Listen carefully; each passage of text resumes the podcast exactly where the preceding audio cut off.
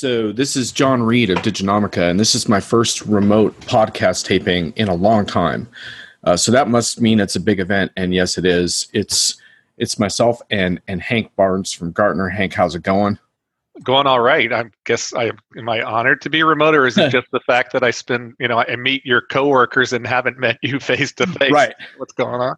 Right. You've been blowing me off in the face to face, but but uh, but no, it, it's actually because you and I have this twisted passion for really understanding what the modern enterprise buyer is all about. And we, you and I have been having back and forth on this for for a long time that I think has been, I think, pretty productive. And you guys, in your in your go to market advisory group at Gartner, you've come out with a bunch of new research on buyers that kind of adds new fuel to our conversations. That's why we're here today.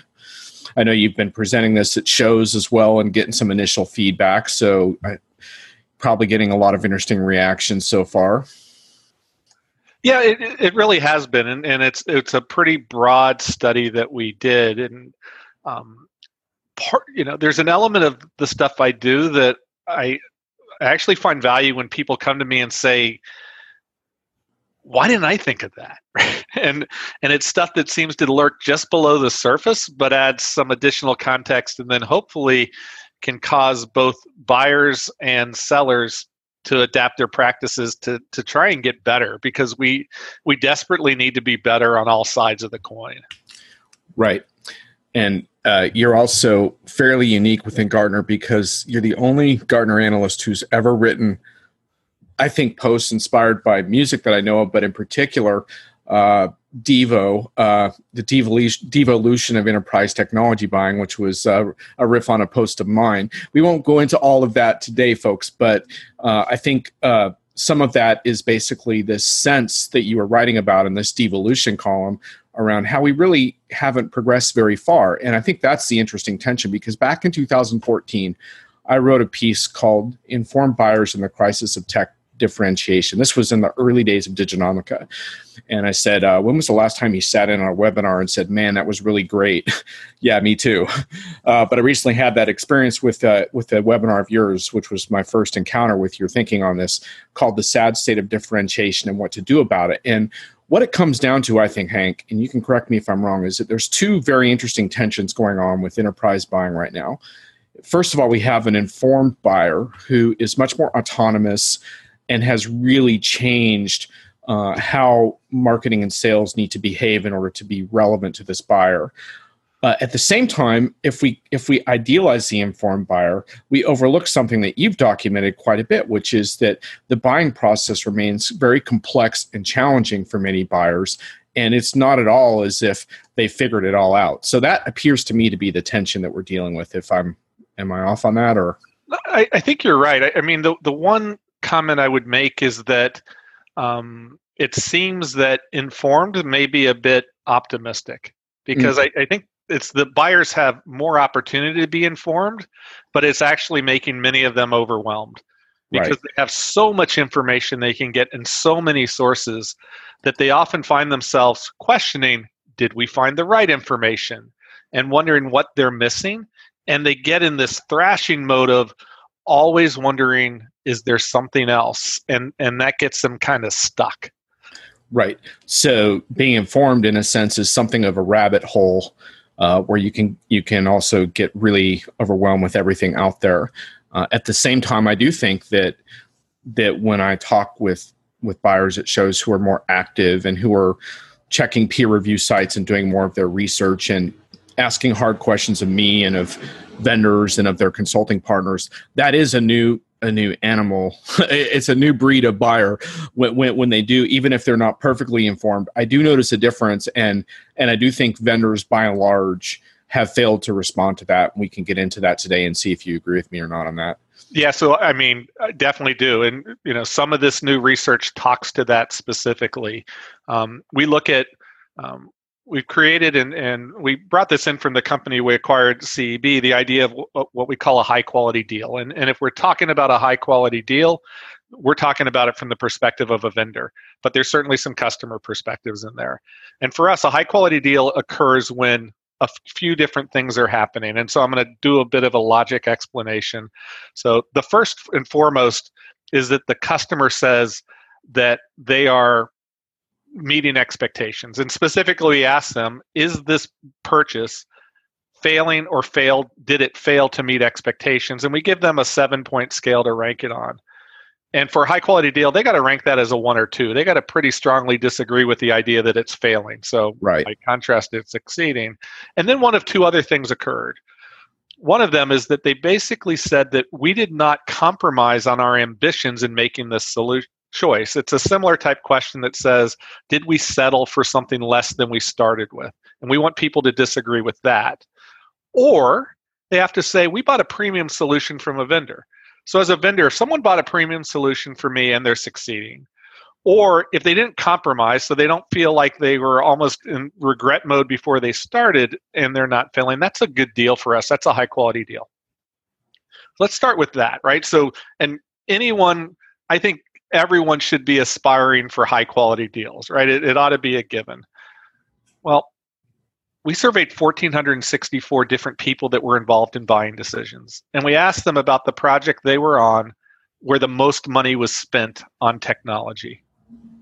Only 27% of them fit the criteria of a high quality deal. Right. So we're already in a pretty bad state.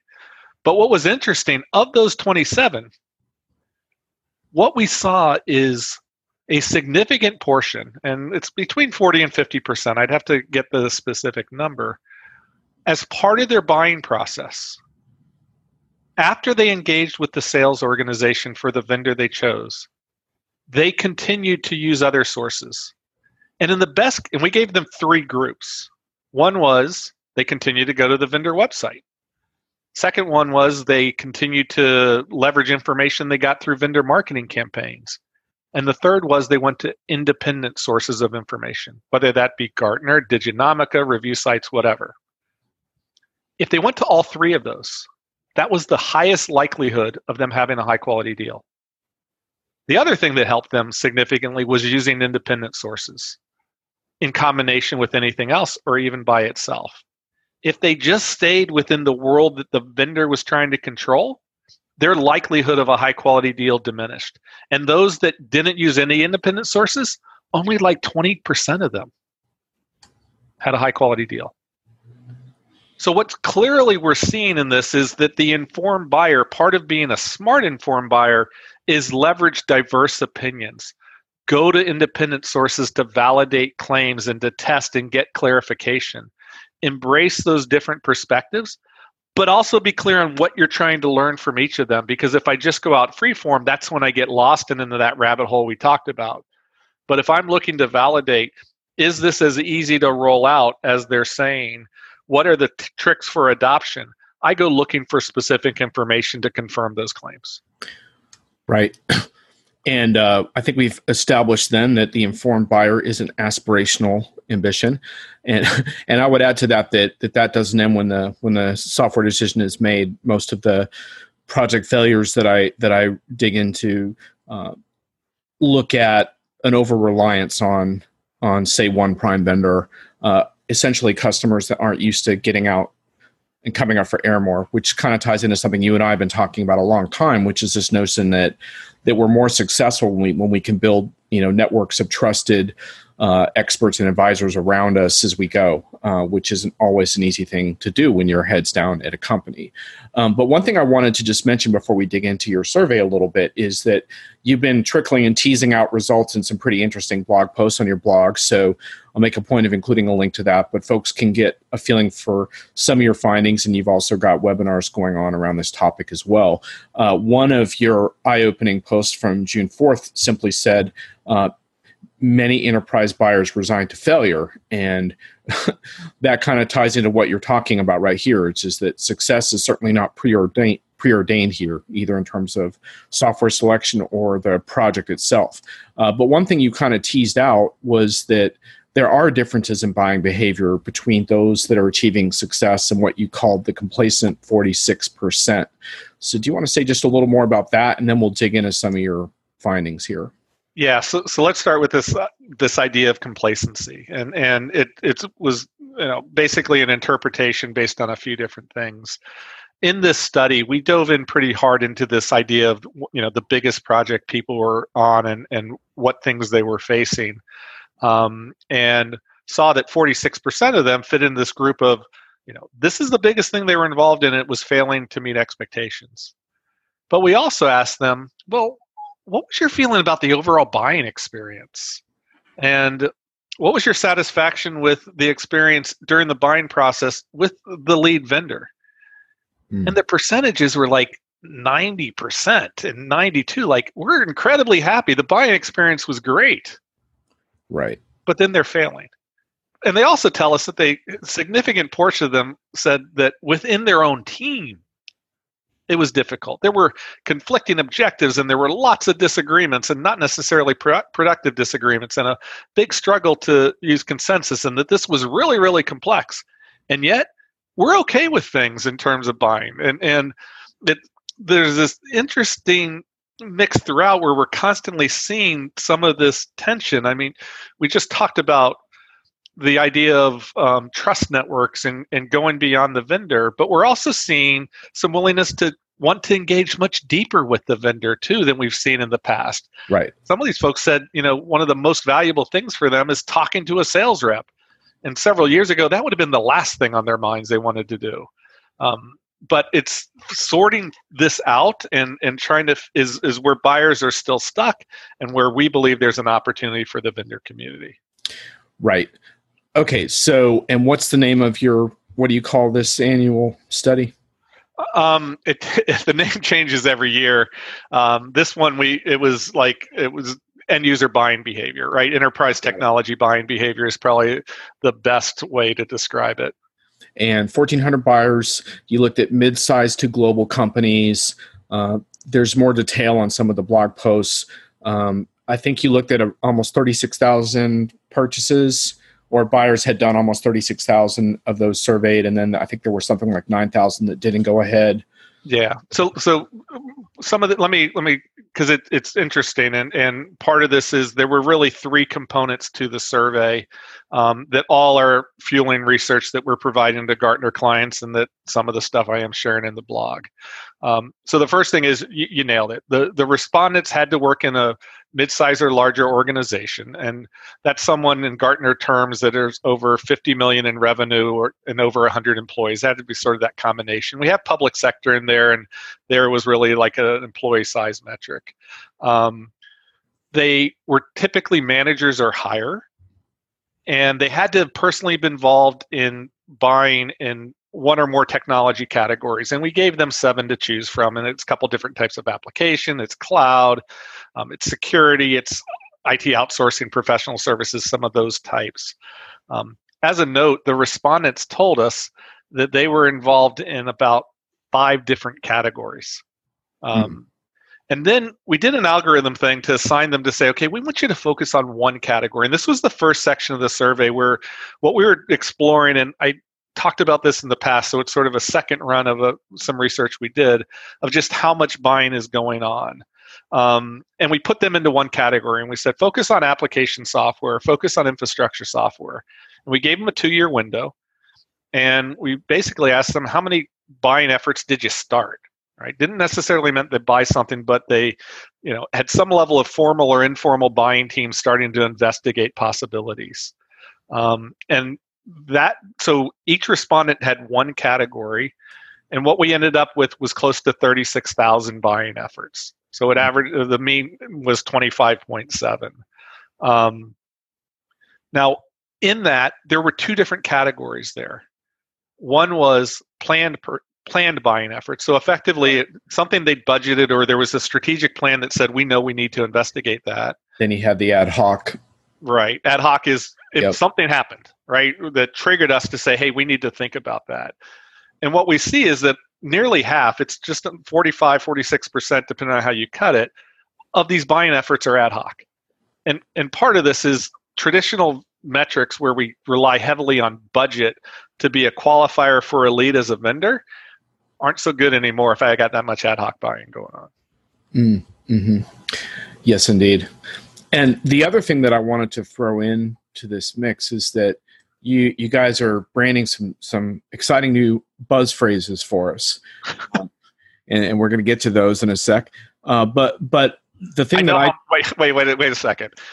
If we do a podcast and I say a Gartner buzz phrase, is that like a guarantee strike through in yeah in hits and misses? Yeah, yeah. You're you're and, and I would say continuous customer behaviors is um is is right in there um, you're a good candidate.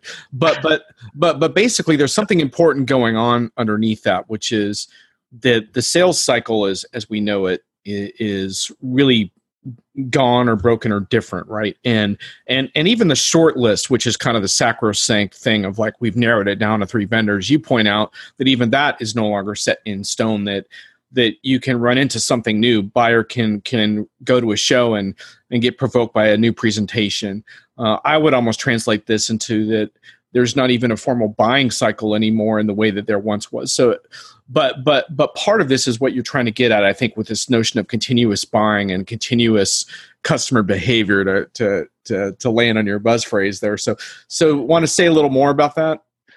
Yeah it, um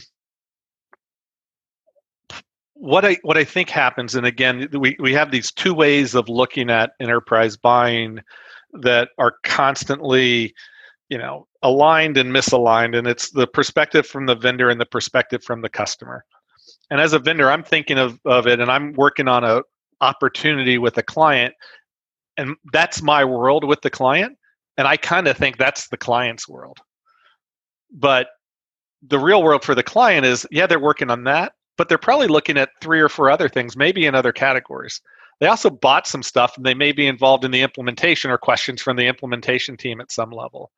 And just that volume, that's where continuous comes in because we can't think of these things as discrete. Everything relates to another. And particularly as I'm moving into subscription models where I'm constantly thinking, you know, unless, uh, you know, beyond being locked up in a three year contract that kind of tries to put the shackles back on, am I getting value? Should I do something different? What's the cost of changing? And that's where we see this cycle of we're constantly looking for stuff, we're deciding to move forward, we're deciding not to, and everything starts to intertwine. And as a vendor, the customer is constantly trying to change because of all the people telling them about being disrupted and trying to deal with competition and others, right? That's where we think's driving the volume. But the vendor, I don't live in that world as a vacuum. I'm part of that, and I have to recognize all those other things that are going on.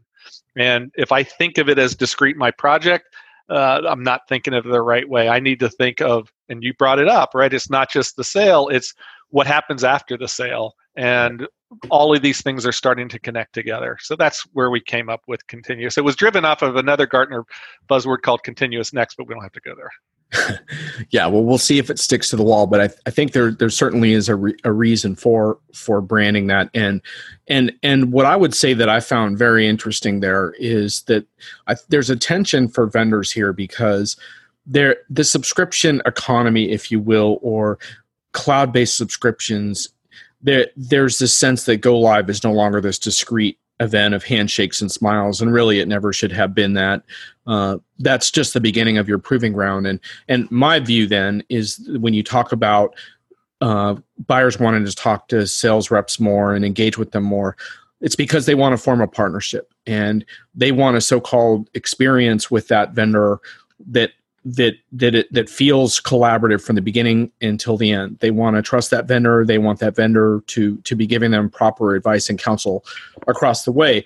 Where I think vendors are getting into trouble, which is something you were pointing out, is that just because buyers want that doesn't mean that vendors are in control anymore. And that I think is a real key issue here. I think that's the perfect way to put it right? And and and you nailed it and we are definitely on the same page is is i would take it even further. It's not just that buyers want it i think they've recognized that they need it right? These things are uh, and again it's this combination and the pressure and, and the risk of failure and and just how much it impacts my business. Um, i can't do this with a traditional hands-off vendor relationship. Right. I need help right? And and that help as you say, doesn't mean control um, because I'm, I'm not looking for that. I'm just looking for you to help me make sense of all this, right? Help me connect to other sources.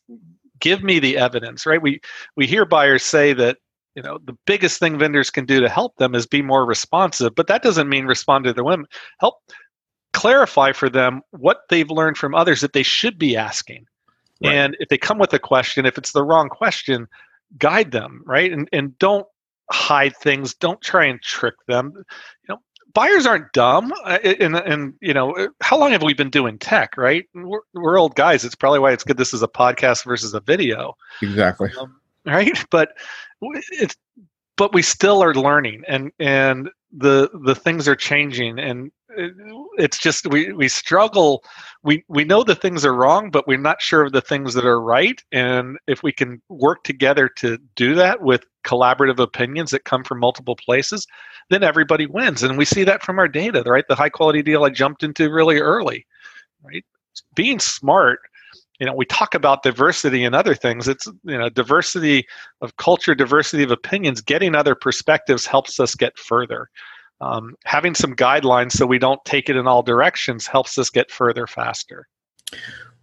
Right. So the interesting thing about this is that vendors do need to go through i think a, a bit of a 12 step program around their lack of control because when i see them attempting to assert control via so-called personalized messaging and stuff uh, it's always a disaster. I, you know every time i come back from a show i get all kinds of ridiculous pings because people scan my badges as now they're going fishing.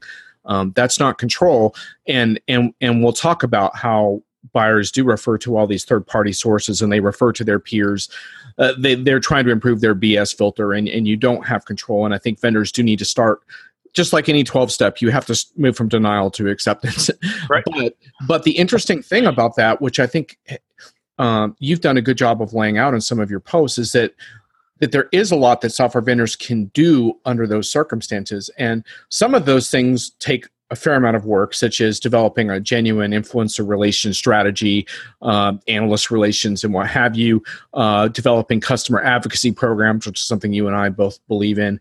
But there's also much simpler things. You've done some very interesting posts on simply the lack of vendor related information because even though uh, buyers do want to read independent views, they also want to understand uh, what your products are all about. And and I've, you wrote a post uh, in the middle of this month of June on the one thing providers could do to make buying easier. And a lot of it to me was uh, it was responsiveness, but then it's also just sharing information, uh, you know, which is I think a radically underestimated step. I'm always amazed. You, you write in your in in the webinar, you said that the it's all about the details. Like consensus buying means that I need to be able to pass along product and informational details to to the other people in the process and a lot of vendors still haven't stepped up even on that front. Well and it I, I, it takes extra steps right? And and it's often I, I think again it's based on this somewhat um, whether it's just this misguided view of control or sort of adapting to the new buying process where we think a different stages of our sales cycle, we need to give them different information, right? You touched on the fact, right? Buyers, in order to buy, I want to understand what it's going to be like to be a customer. And if you tell me things like, well, the implementation guides on our support site and you try and delay them from reading or worry about that stuff once you buy, that's not what they care about, right? Implementation guides is in the top four of the type of content that buyers are looking for now. They want details. They and as you, as I meant, you mentioned, part of this is they got to make the case with other people. Right. And we create some interesting things. We're doing a podcast, right? We'll see how long it is after you get done editing it. Right. But effectively, right. that and the webinar that you watch to prepare for this, I got to give you 45 minutes of my time. Right. When you present these podcasts or when Den does or others, you usually write an article with it and you highlight some key points that helps people decide do I want to invest the time, right? Videos are something that we see every vendor investing a tremendous amount of money in. And buyers tell us it's pretty low on their list of things that actually help them buy. Right. Part of it is how do I share a video and tell someone, hey, go listen to this podcast with Hank and Jon. Give me 45 minutes versus say, go to this podcast and at 15 minutes in, there's a two minute snippet that everyone on our team needs to hear. If you do that, then it's useful. The others, people are like, Am I going to give you the time? And so we need to think consciously about what happens next and what's going on in the buyer's world because they have these issues. And that's some of the stuff we talked about in the thing is they have these issues of conflict. They have these issues of disagreement right? We spend all this money on personas and all our things on personas is let's make sure we appeal to these u- uniquely as an individual. And we're probably setting up where when they get together as a group we're actually making them fight more than we want